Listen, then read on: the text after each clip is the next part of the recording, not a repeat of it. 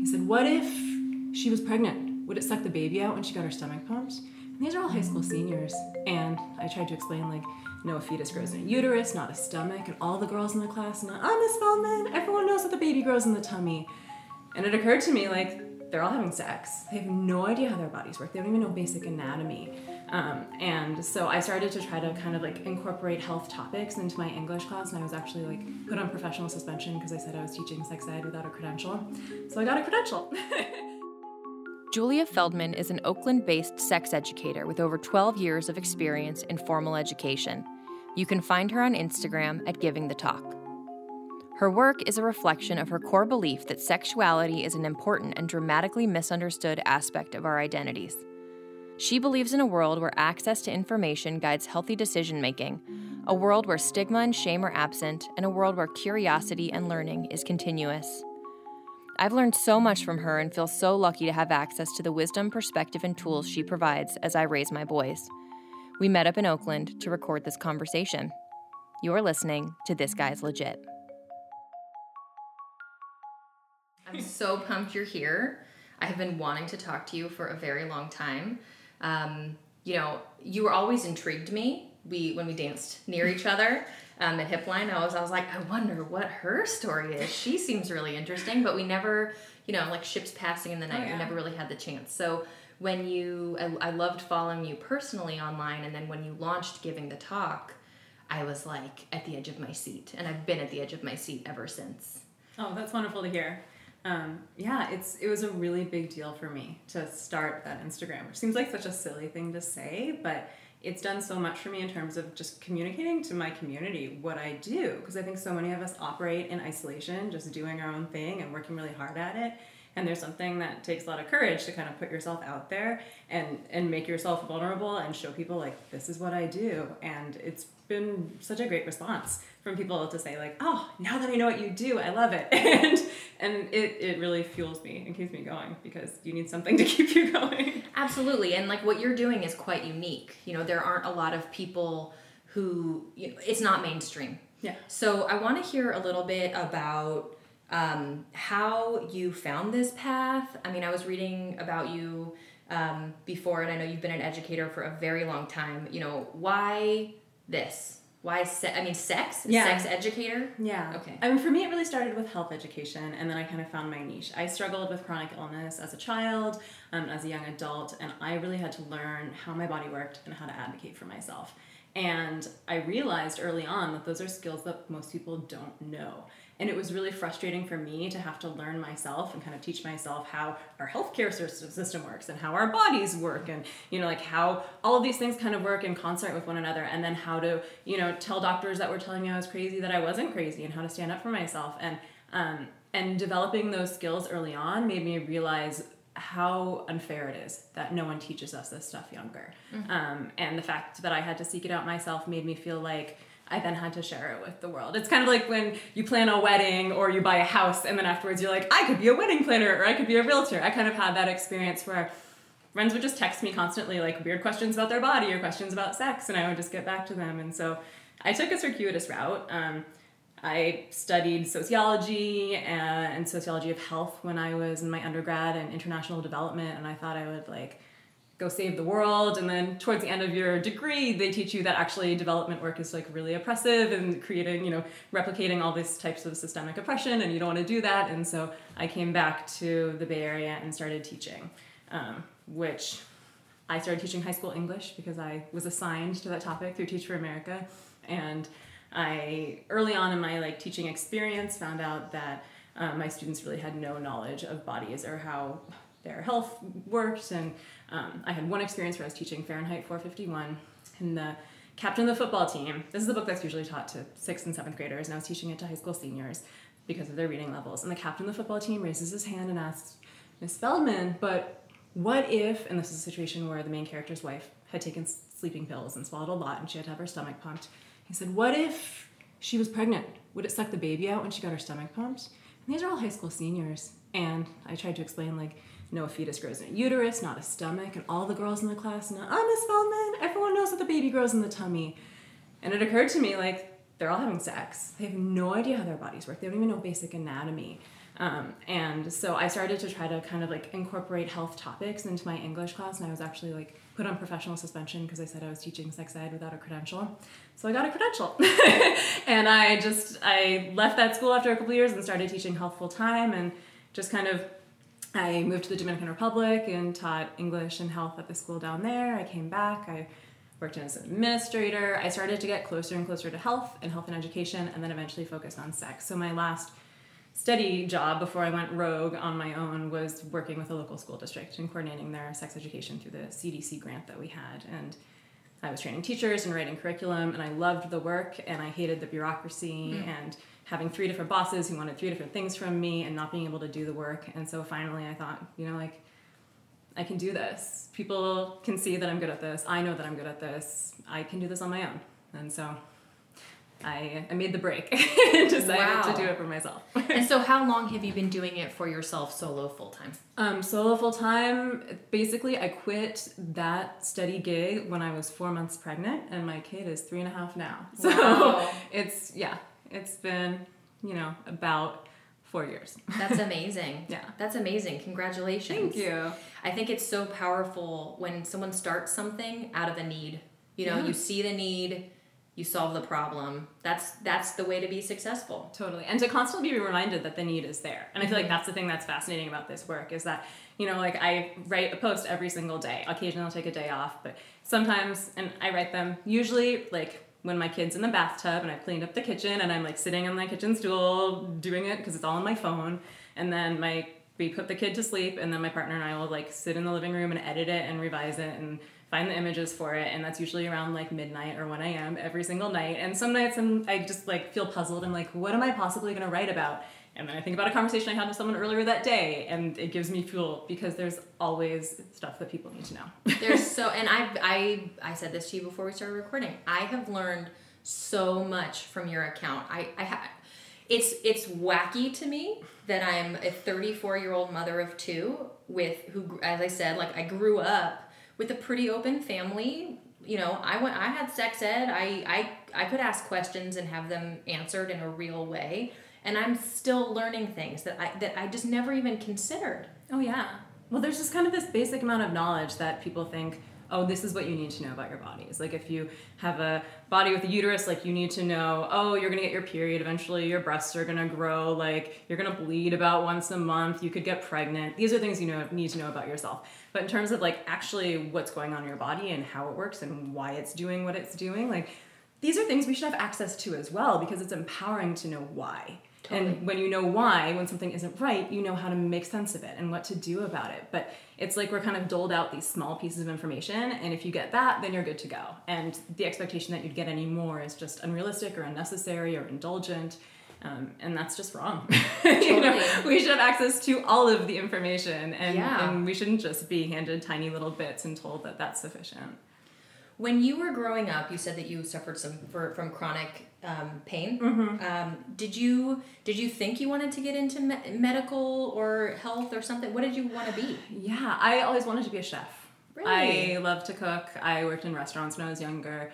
Um, and that was really kind of my passion. And I did food for a long time. And it wasn't until I guess one summer that I was back from college and I was working um, in this restaurant doing like prep at night. It was like a breakfast brunch place and I was par cooking bacon or something in the middle of the night and I thought like I hate this. You know, hmm. I love to cook and I love to cook for people that I love, but I don't want to do this for a living. And then I kind of had this dilemma where it's like, well, what do I do from there, you know? Um, and and it's funny because I feel like it never even occurred to me that this like fascination with health and and interest in like communicating it to people and empowering people was a legitimate job you know, it's one of those things where there's always a demand. People are always texting me and asking me questions, and I um, found lots of interesting ways to kind of get at the work. Like when I was in college, I worked with a sexual assault center doing support groups, and so I like I found interesting ways. I like worked with an organization that taught sex ed in schools in Montreal where I was in college, and so like I had opportunities to kind of engage with the work, but it never occurred to me that that could actually be a person's job. You know, because it wasn't something that I saw modeled for me. It didn't seem like it was legitimate. So when you so you went from the food scene, you went into education, mm-hmm. you traveled, you did teach for America, you got your credential, you got your education. and then you like you said, you went rogue. Yeah. What was your biggest fear during that transition? Oh, I mean, financial concerns, absolutely. Um, I fortunately at that time was with a partner so i could get health insurance through them because with all my health concerns i was always afraid of like not having health insurance not being able to support myself living in the bay area it's expensive you know like to to have a steady salary even if it's just a teacher salary to have that steady salary and say goodbye to it in the hopes that something else will deliver is a scary step to take how long how long did it take and are you even there yet that you've been able to replace that salary with the the money you're able to earn on yeah. your own. No, I'm definitely not there yet. I mean, I'm I'm a full-time mom right now, you know, to a young child, so this work is something that I'm figuring out how to do on the side and I'm actually having to turn work away, which is like an exciting and interesting position to be in because I never thought that I'd be there. Um, but yeah, figuring out how to kind of navigate all of the mom responsibilities and just the life responsibilities and building a business at the same time is um, is challenging. So yeah, no, I'm not I'm not replacing my teacher salary yet, but um, and this past year the growth has been incredible, and so I'm really hopeful. yeah, well, I mean, you're on the right track, and and I also really appreciate that honesty yeah. because I think that you know we live in a bit of a culture. Well, we live like fake it till you make it, and that's chill, and like oh, yeah. I'm all about that. At the same time what we see is not always necessarily exactly as it is and so it can be it can be just like with sex like what what we see online what we see in the media is not actual sex and the same thing with business you know yeah. what you see online about people being wildly successful it's not always necessarily that way oh totally and so i love that you're that you're being super transparent about that oh, yeah. that like you you've been at it for four years more than four years four years um, i mean i've I've been at it very part time for most yeah. of those. It's only in the past year that I've really dove in because I was a stay at home mom with a kid. Yeah. Um, but it's also interesting because because health and sex is not something that people talk about or really value in a, a social context in terms of education trying to find ways for people to value it in a financial way is also really challenging. I mean, I always joke that, you know, my partner always wants to quit his job so that he can, you know, work for me. And I joke that, like, no one's going to pay me the big bucks to teach them sex ed. Um, but I'm surprised at the opportunities that are presenting themselves. But it's hard, you know, when you're dealing with an industry that has so much stigma. You know, like there's areas around sex that people can make money. You can make money doing porn. You can make money selling sex toys. You know, like there's a, a few areas that people view as being, you know, potentially profitable. But sex education and like empowering people with information they should have had so they can live healthy, fulfilling lives is not something that we really think of attaching um, a high price tag to. That's which, something people which I think is bullshit because I think that if there's one thing that we should be, you know, putting investing our resources as a society, it should be into that. Oh, totally. I couldn't agree more. um, but it's you know it's hard to try to find people that are willing to do that. It's hard to value your work that has been stigmatized by society in a way that you'll come from a place of like confidence and pride to in, demand that people pay you what you deserve you know like that is a it's a juggle. Totally totally. And then i also want to talk about just parenthood for a minute. Oh yeah. Because you know as a parent that's a tremendous amount of responsibility. And as the as a stay-at-home parent and you know primary parent to hold that space for your child while your partner's out working that is a full-time job. And yet you've still you are still managing to carve out a lot of time and energy to to or as much as you can yeah. to build your business. Yeah. And I, I I would I'm gonna put words in your mouth and you tell me if I'm right or wrong, but you probably want to do more. But you can't. Oh yeah. I mean they're they're literally only so many hours in the day and most of my work is done when I probably should be sleeping. Um, but it, you know, crafting a business around being a primary parent is a really difficult thing to do. I love to work, but I'm also a person that needs time to get involved with my work and when you're a parent, you usually will get like 40 minutes here or 30 minutes there. And the thought of like writing something of value and substance in 30 minutes when you have to then go like make lunch or pick someone up or wipe someone's butt, you know, like all the things that just come along with being a parent. It's it's really hard. It's hard to find that time and that like mental space to even make the opportunity for work to happen. And that leads me, you know, we're talking about how there's not a lot of support for health education and sex education. There's also not a lot of support for families Oh, here. totally. You know, it's it, um, do you have family nearby? Like I do. You know, actually, my partner and I are both born and raised in Oakland, so we have a community here, and that's great. But even having a community is, it's it's not enough. Yeah. You know. Yeah. It's it's a demanding thing. Absolutely. I mean, I feel you 100%. Um, so I want to hear how you recharge and how you stay inspired when you are going full force all the time as a mom. You have responsibilities as a partner, you have responsibilities to your business, and now to your followers. You have followers. Like there are actually people who are looking to you for your wisdom now. I know. And they miss you when that term gone. follower is such a, such a challenging word to work with. Um, yeah, I reached 2,000 today, which is really exciting. Congratulations. Thanks. Um, how do I recharge? Mostly I dance. Mm-hmm. um, I, yeah, on Saturdays like today, I did three dance classes. Oh my gosh, really? Yeah. Um, and so it's, I mean, there's something really powerful about dance and also about being in a space where no one can disrupt you and you're just focused on yourself and how you feel. And there isn't the opportunity to go, you know, clean some dishes or go fold some laundry. There's nothing else you can do but focus on yourself. So finding places where you can unapologetically focus on yourself has been a really big thing for me. And then beyond that, like I love to cook and I, I love going to the farmer's market and figuring out like amazing things to make. I make my challah every Friday. Like we have our routines around food, and that's been really helpful for me. And sometimes Mary Poppins does some babysitting while I'm cooking dinner. Um, but yeah, food is a really important way to recharge. Also, Amazing. So I have so many little trails I want to follow. The first one I'll follow the dance one. Yeah. That's where I met you. Was on the dance flow at Yes. Hipline. Is that where you still dance? oh yeah, I was there for four hours. That's so amazing. So, Yeah. um, so tell me why that space is so powerful for you. It is a place where you're just really encouraged to do what feels right and do what you want to do. And you know, they have really awesome teachers that are really inspiring, that are just really empowered and supportive of people in that space. I've met so many amazing women. I mean, I I was talking yesterday about the fact that I always heard about this for men that there's like communities where men network and like you brush shoulders with people that are, you know, important in their fields and I feel like I inadvertently like stumbled into this community. And I had been dancing there for 9 years now and it wasn't until the last couple years that I actually started really meeting women and talking to them. It was always kind of like ships in the night and like that person seems cool and I wonder what she's up to and you'll never know and I've started actually forming some really great friendships with people in the last couple of years, and it's um and it's done really good things for me professionally as well. But yeah, just I mean endorphins.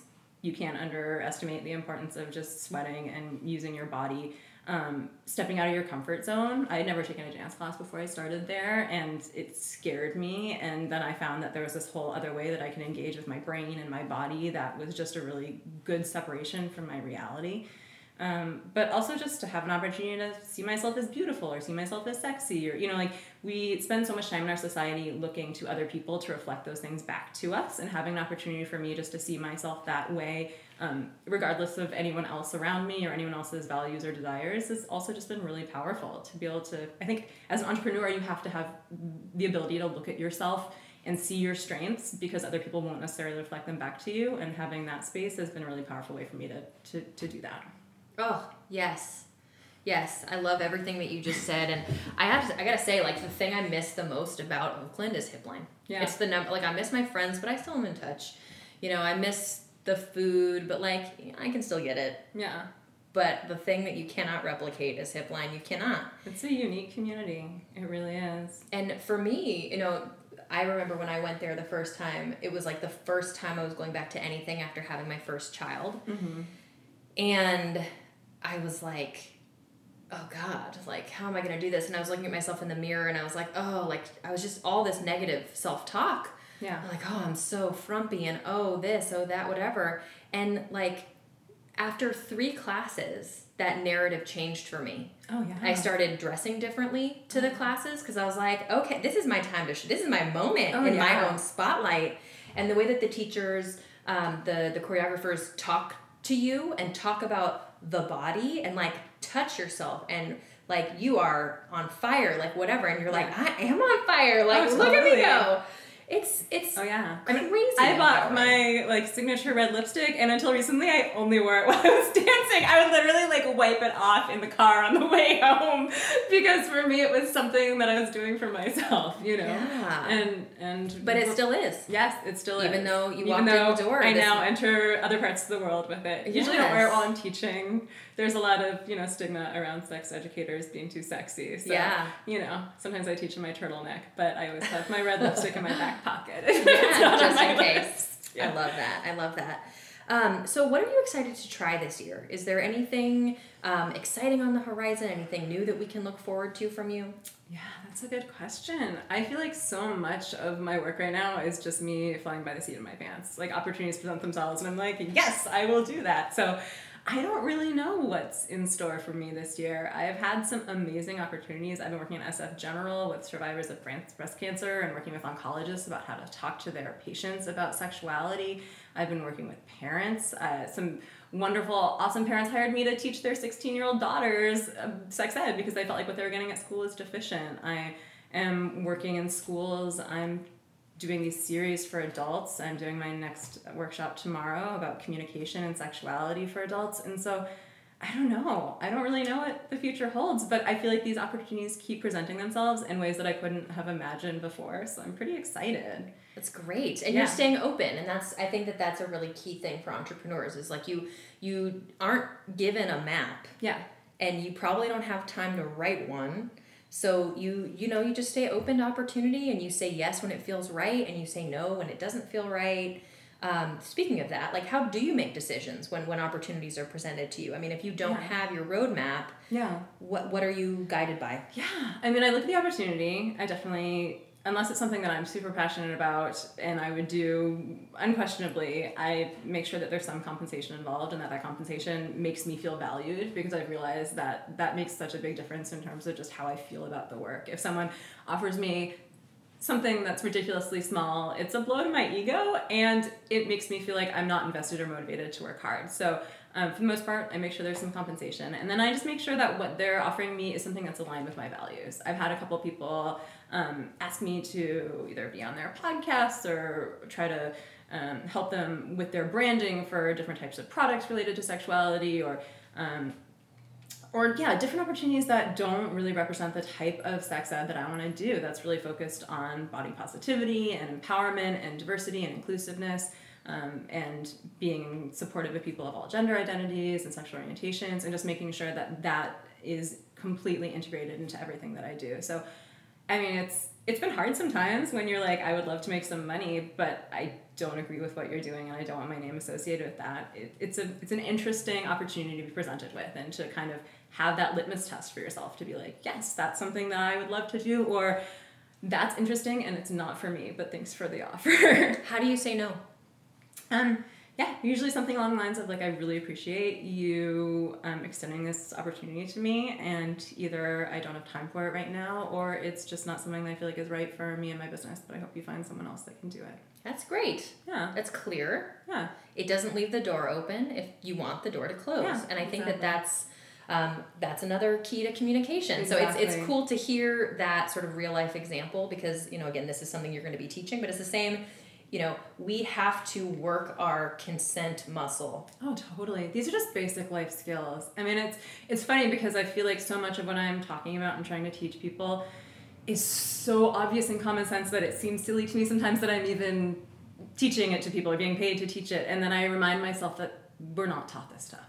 And so even though it seems silly and it seems so obvious, it's also such a challenge for so many people to figure out how to navigate just finding their voice and using it in a clear, direct way. Um, and that's sad for me that we aren't taught how to do this, but it also is really exciting when people come back to me and say, like, oh, I used that strategy and it really, really worked, or I felt good about that because it it's how we should all be interacting in the world. We should all learn to find our voice and to use it in a clear, direct way. I read your article about tickling Mm-hmm. and using tickling as a tool to teach consent. Mm-hmm. And I sent that to like every person, every parent, every grandparent that I knew. And I was like, you have to read this article because it always made sense to me if a kid says stop or they look uncomfortable, you stop. Yeah. And I've been in situations before with my kids and other people, and they're, you know, when they were little and they keep go like the kids Oh, yeah. not having it anymore and they keep going, and I'll have to say, no means no. Yeah. They said no. Oh, yeah. And and you have to sort of like, and people are like, oh, but we're uh, We're just uh, having fun, right? We're just playing around. Um, and it's a challenging interaction to have with other adults because you're not suggesting that they are violating your child in some sort of terribly inappropriate way, but they are sending subtle messages that your child is gonna, you know, in, integrate into their sense of how you communicate with people and what they can expect from adults and from trusted people in their lives. And some people get really mad at me. They're like, tickling is fun. Why'd you try to ruin tickling for everyone? And I try to explain, I'm not ruining it. I, I love tickling just as much as the next guy, but I also like when it stops. yeah, yeah. And when when uh, you know children need to learn that their words have power, they need to learn it for their own selves, and they need to learn it for how they're going to teach other people or how they're going to treat other people down the line. Oh, yeah. And I think um, I I am so pleased that you're doing this work in this moment in time because I think a lot of people are receptive to it. Oh, yeah. and I think that there is change occurring and I think that the parents of our, you know, of our generation are trying to be more conscious about this stuff. Like not forcing your child to hug someone they don't want to hug or like a kiss goodbye. Like yeah. all those things in our day, it was just that's just You just suck it up. yeah. Yeah. Well, and I think it's interesting with Me Too and just kind of the fact that all of these issues around consent are making it into like our actual mainstream society and mainstream discourse. There's this big void about, well, then what do we do? You know, like we can acknowledge these issues are there and that we've been struggling with them for a long time, but then as parents and as humans, what do we do with that knowledge and how do we try to you know remedy it so that we're not repeating these patterns so that you know years down the line we don't sit there and acknowledge like yeah we still have the exact same problems should have tried to fix that but we didn't know how. Um, and, and i think there's like very real tools that we can implement very easily to try to fix that and and there should be more of a discussion about that going on So if you were talking to a person without children, but in a, you know, out in the world having sex, yeah. like what three tools or tips might you offer to them so that they could have um, so that they can live by sort of like live their sexuality in accordance with your uh, philosophy? Um, the first thing is just that your body is wonderful the way that it is. That you were made right, that there's nothing wrong with you, that you are beautiful, that you should find a way to feel confident in your body and comfortable in your body and develop a really nurturing, healthy relationship with your body. Um, and that it's got to start there. You've got to feel good about yourself. Um, the second thing would probably be that you deserve pleasure and your body should be a source of joy and happiness for you. Not only should you feel comfortable in your body, but you deserve to enjoy your life and to feel good in your body. Your body should never hurt, especially when you're having sex, unless that's something that you want, which is a whole nother area. Um, but for the most part, you should feel a lot of joy and pleasure from your body. And if you don't, you should really employ a lot of resources to try to figure out how to do that. Whether if sex is painful for you, then you should talk with your doctor and check with a, a pelvic physical therapist and figure out how to get support around figuring out what, what issues are going on. If you um, have never really had fulfilling orgasms before, go and invest in some really good sex toys and find a way to give yourself pleasure that you deserve. And then lastly, it would just be communication. You know, we need to learn how to talk about our bodies and how to talk about our sexuality in a way that feels comfortable and natural and empowering. And we need to learn how to communicate with other people about our wants and needs because you can't get what you want unless you ask for it. And we have such a stilted way of talking about bodies and sexuality in our society. And we need to really kind of reject what we've been taught about that. And we need to reset the notion that, you know, there's anything wrong with it our bodies are the most natural healthy thing everyone has one you know there's so much shame that we've been taught and we need to kind of purge those ideas from our mind and really believe that communicating about our bodies and our wants and our desires is normal and healthy and everyone should be doing it amen sister thank you Those were perfect, perfect, perfect. Um, so I want to hear if you, I sort of want to shift gears a little bit and talk from about from like the business side of things. Yeah. You know, do you have any big regrets or any big missed opportunities as you've been building your career? Um, let's see, big regrets. I feel like I I regret not working harder to maintain the relationships that I had in my last job and trying to leverage those more into um, opportunities for me on my own. Um, and a lot of it had to do with timing. You know, like I left my job and I had a baby, and it's hard to, you know, it's hard to do anything when you have a newborn. Um, but a lot of that also was just not me having full confidence in my ability to kind of communicate what I wanted to do and how I wanted to do it, and believe that people would invest in me and hire me uh, to do that. So I think my biggest regrets just have to do with listening to my inner critic and Mm. not believing that I could do the things that I clearly could have done. Mm-hmm, Well, the good news is you could always go back. Exactly. You know, especially now that, that you you have cultivated something real and important, and you have a lot of, of stuff that you've built under your belt. You could always go back. Yeah. I'm sure you didn't light it on fire as you walked across the No, bridge. there was no like, no Molotov cocktail that I threw behind me as I ran. No. That happens though. Sometimes Yeah. people are like, "I'm out." So, what do you love the most, and what do you love the least about being your own boss and you know being being on your own? I love being able to make my schedule. Although anyone that works themselves knows that you have to compromise in that respect. You have a vision that like, oh, I'm only gonna work when I want to, and then there's the days when you're juggling pickups and drop-offs and getting to your gig and you know doing all those things at once. And so I like the flexibility that it affords, but just like everything else in life, there's not as much flexibility as we'd probably like. Um, I love getting a check from a job that I've done, especially a job that I felt really good about, feeling like the work was really valuable and well received, and then actually receiving the money for it as well. It's I still sometimes get giddy when I get compensated, you know, even though I'm used to getting paid now, it still feels really exciting because it's like a reminder that that I'm legit, you know, that like this is actually happening, um, and that I'm actually like making a successful go at it. Um, which I imagine most entrepreneurs just like also, you know, you're just kind of shocked when you realize like I had a vision and it's happening, and look at that. Who knew that was actually possible? Absolutely. I love that. And speaking of compensation, I want to you spoke earlier about, you know, if someone wants you to do work, you need to get paid for it. Yeah. And I want to hear sort of how you, you know, what would you say to other people? Like what tools do you have? Um, what sort of language do you use when it's when it's time to get paid? Yeah. um, tools do I have? I wish I had more tools in my, my toolkit. Um, I really just I tell them that I have an hourly rate and that that's my rate and I still, you know, negotiate against myself when it comes to that. When I'm working with schools, I try to make myself more affordable. Um, even though a lot of the schools I'm working with, I imagine probably could and probably do pay other people bigger bucks.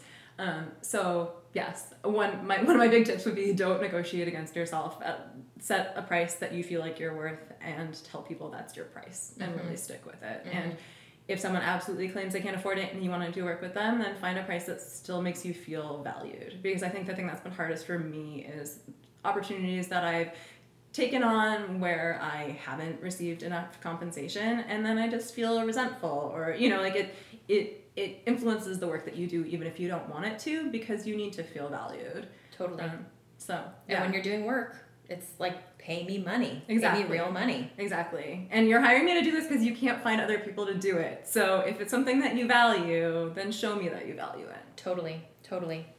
So, um, how will you know when you've made it? Um, my partner would say when he can quit his job and I'll support us all. Um, uh, how will I know that I've made it? I don't know. I don't.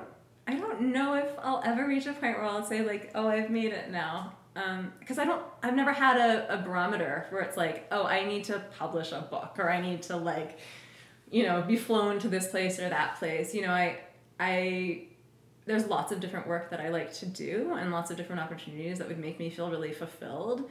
Um, but I'm also just a very self-critical person, and so I feel like even I, I work a lot at when I like have an accomplishment, actually like taking time to celebrate it because I think it's so easy to have a success and feel like you just need to push any notion of it aside so that you can then go on to the next thing. So I've, I've been spending a lot of time trying to like celebrate my victories and I think that maybe as I get better at that, it'll be easier for me to see when I feel like I've made it. But yeah, I mean, I think part of, probably part of it is money coming in consistently. Maybe finding a way so that I can do my work not at 1 a.m. every morning. Although it really is a nice exchange with my partner and I doing our edits and talking about the work. And it's been great for our relationship to spend every night talking about all the things I post. Um, but yeah, probably finding a, a way or a time to do my work that doesn't feel like it so encroaches on my ability to spend time with my family. Yeah. I think that's that's the struggle. You know, every new opportunity means that I'm missing, you know, a trip on the ferry with my family today, you know, that kind of thing. Oh no! Oh no, that was because of dance. Don't Okay. take that. and I thought they were going to Bed Bath and Beyond, but little did I find out later they took a fun trip to the city without oh me. man! So, you know what? It's good for them. It's good for them. It's good. It's good for dad to have those those opportunities Exactly. too. You know, that's something that I have appreciated as my kids have gotten older. Mhm. Is how they need me less. yeah. Like, which is also a little sad. But I've been like dying for this this time of life where it's like it's a Saturday. This is what I wanted to do. I wanted to come to Oakland. I wanted to talk to you. I had some other production-y stuff this morning. I got to drop in on a friend because I was running early. And as I was cruising and I called my husband and I was like, How's baseball going? How's gymnastics? And he's like, Oh, it's great. Like this happened and this happened. And I'm like, ah, you don't even need me. Totally, this is a win-win right here. yeah, so I feel like it's coming for you. Oh, you yeah. know, I feel like you know once school starts and like you have a whole day. Yeah, I Imagine. Can't, I can't fathom that. You know, Yeah. like right now we've got preschool Tuesday, Thursday mornings, and so I'm trying to cram everything into those time slots. Yeah. You know, um, yeah, I feel like I, I see that possibility in the future, Yeah. and that is a really exciting, exciting possibility. You know, um, we're not there yet. yeah, no, you're not. You're still in the fire, and it's okay. Like it's all. Every time I, you know, when I say like, oh yeah, like here's where we are now, and people are like, well, just wait, just wait till they're twelve. Like you'll be right back in it again, and it's like, you know, it's all good. yeah. It's all the journey. It's all hard. It's all beautiful. It's Yeah. all soft. It's all scratchy. Like it's all. It's all all the things. Yeah, I feel like I underestimated the extent to which I would love being a mom, you know, and that kind of caught me by surprise in the most wonderful way possible. And I kind of pushed my vision of my work to the side because I was just in love with being a mom. And now I feel like I'm starting to like fall in love with work and simultaneously maintain that love of being a mom. And it's it's a it's a fascinating thing to try to balance, but it's exciting to see it happening. and it's exciting that you're you're putting it out there and i Yeah. think you know again it's you know when we talk about the messages that we receive you know this is also this is part of why i wanted to do this podcast to begin with. It's like let's just demystify this you know? Like everybody everybody's doing it in their own way and it looks a lot shinier and easier. Like we see i, I used this metaphor before like you see the t- you see the success at the top of the iceberg but you don't see all the hard work that it took underneath. Oh yeah. um, you know, you see, yeah, I, there are all these people who are struggling with infertility, and they're bombarded with everybody with what feels like everybody else having babies. Oh yeah. And then there are people who are struggling to start a business, and they're faced with what feels like everybody succeeding in business, Oh yeah. and or people buying homes, or people like whatever insert whatever it is that you want Oh, yeah. here. Um, and, and it, that's just it's just not the whole story ever. It never is. So I wanna um, I wanna ask you just a couple more questions. Um, you know, I asked you, you know, what you're sort of excited about for this next year, but I want to sort of zoom that out to ten years because that might make it a little easier, um, or really a lot harder. But like you mentioned, you know, a book, for Yeah. example, like. I would love to see you come out with a book. Like, is that something that you that you'd like to do? Oh yeah, I mean that's been a dream of mine for a long time. But even just the way that that project looks has changed so much in the past year in terms of the work that I'm doing. Um, it's hard for me to imagine where this work will take me in in ten years. Um, yeah, in just one year, I'm I've found a completely different professional voice than I had before, which is really exciting. You know, like my background is teaching in schools. You know, I was teaching high school health and middle school puberty education. And when your voice and your focus has to be tailored specifically to students, it's very different than finding a voice that also works with adults and finding ways to kind of connect with all different types of populations. So I'm not quite sure. I would love to have a book. I would love to, you know, to find myself speaking at events and and and I, you know, there's a there's a lot of things that I would like Yeah. to do, but it's hard to imagine, you know, and it's hard to imagine what opportunities there are for this type of work, and I feel like that's the thing that I constantly struggle with, you know, like. Yeah, a few books that are about sex ed that are awesome come out every year, you know, but not that many people are buying those books. Yeah. So finding a way to make my voice unique and trying to find a way to do what I'm doing in a way that's different from other people, in a way that is meaningful to people, it's a, it's a struggle. Yeah. Well, you have a very compelling philosophy. You you put out really really thoughtful, um, inc- like really really interesting uh, conversation sparking content. Um, and I just see a, a really bright future for you. And I'm, I'm, you know, I think I was like maybe like your 60 second follower at You giving the talk on there. I was and I was pleased. like, I was like, what's she doing? Okay. And then you know, ever I've just I've I've watched your voice evolve, and I've watched your your following get more engaged, and or your community, I'll call them that, get go. more engaged, and um, I just see all great things for you. So Thank you. I'm pumped. So my very last question um, is, what is the meaning of life to you? The meaning of life. I think the meaning of life is to find your passion and find what the world needs and find a way to unite what you're good at and what the world needs and find a way to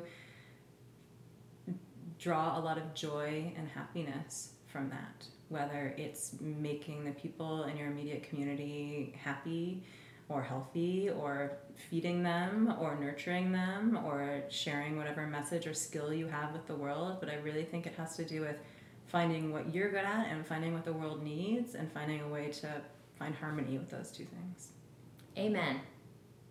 Thank you. oh thank you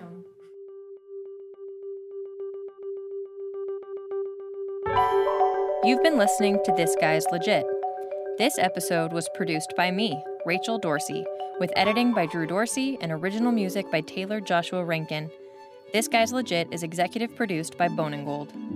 If you like what you heard, hit subscribe to get the next episode automatically. And if you really like what you heard, leave a review. And follow us on Instagram at This Guy's Legit.